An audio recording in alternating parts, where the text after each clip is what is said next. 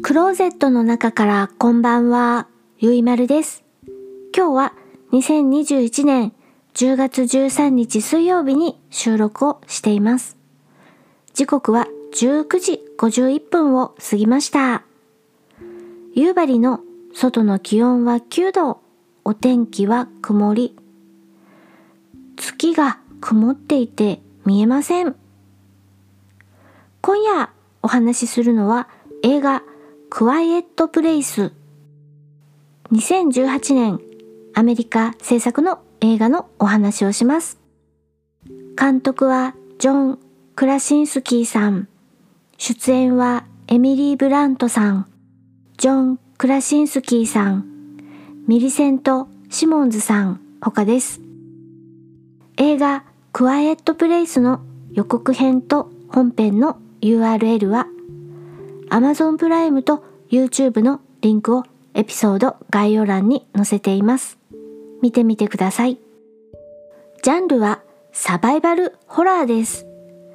私はザ・シネマで字幕版を録画をしてみました。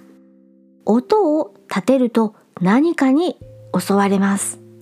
何かは何かというと、はっきりと劇中で語られてはいないのですが、マスコミ映像とか新聞の見出しが映し出されます。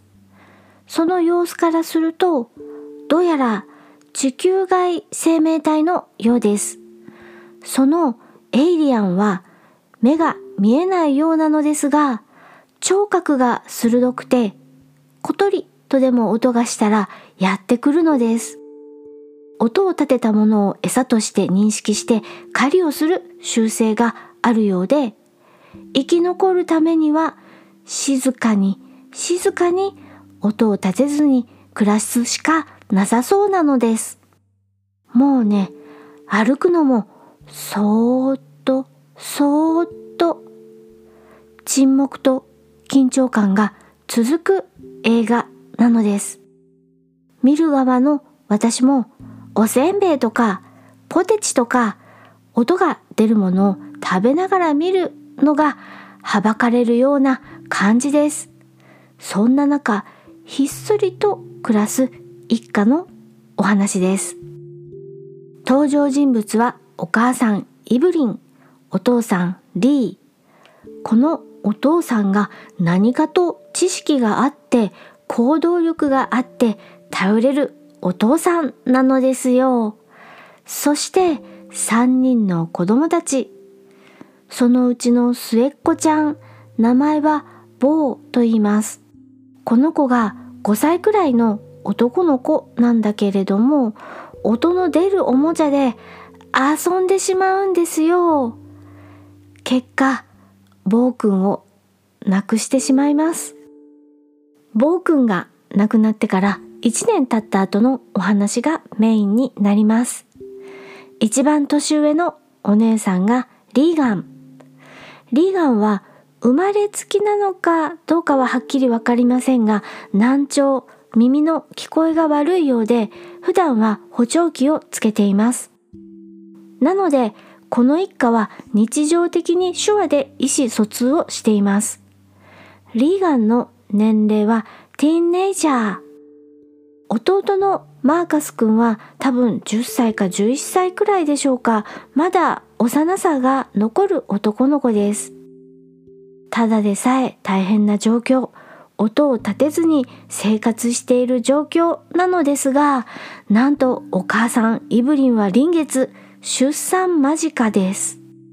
そんな中、ある日頼れるお父さんと弟のマーカス君は釣りに出かけていきます。お姉さんのリーガンは、私が一緒にお父さんと釣りに行きたいと言いますが、お父さんに止められます。臨月のお母さんを守るように言われて、留守番するように言われますが、とお話が展開していきます。映画クワイエットプレイスの中では水と電気はあります。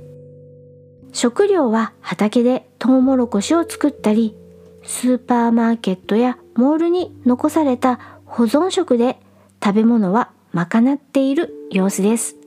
そして薬はドラッグストアで調達。靴を履くとコツコツと音がするので裸足で歩いています。音楽はイヤホンで聞きます。こんな感じでサバイバルしています。ひっそり、ひっそりです。そんなひっそり生活の中で、お母さん臨月って出産の時どうなっちゃうのとか、生まれた赤ちゃんはまず最初に産声を上げるけれど大丈夫とか、謎のエイリアン、怪物に人間は襲われるばかりで何かやっつける方法はないのとか、気になったあなた、映画クワイエットプレイスを見てみてください。私からは、階段に飛び出ている釘を見つけたらすぐにトンカチで打つか抜くか、それがダメなら印をつけて気をつけましょうと言っておきます。そしてサバイバルホラーとジャンルを紹介しましたが、サバイバルホラーとは別の側面、極限生活での家族愛も感じてほしいです。物音を立てずに何年も暮らすとしたら、あなたはサバイバルできますか？なサバイバルホラー映画クワイエットプレイスのお話をしました。次回はルパン3世カリオストロの城のお話をしようかなと考えています。それでは夜のゆいろく、聞いていただきありがとうございます。北海道夕張からお話はゆいまるでした。おやすみなさい。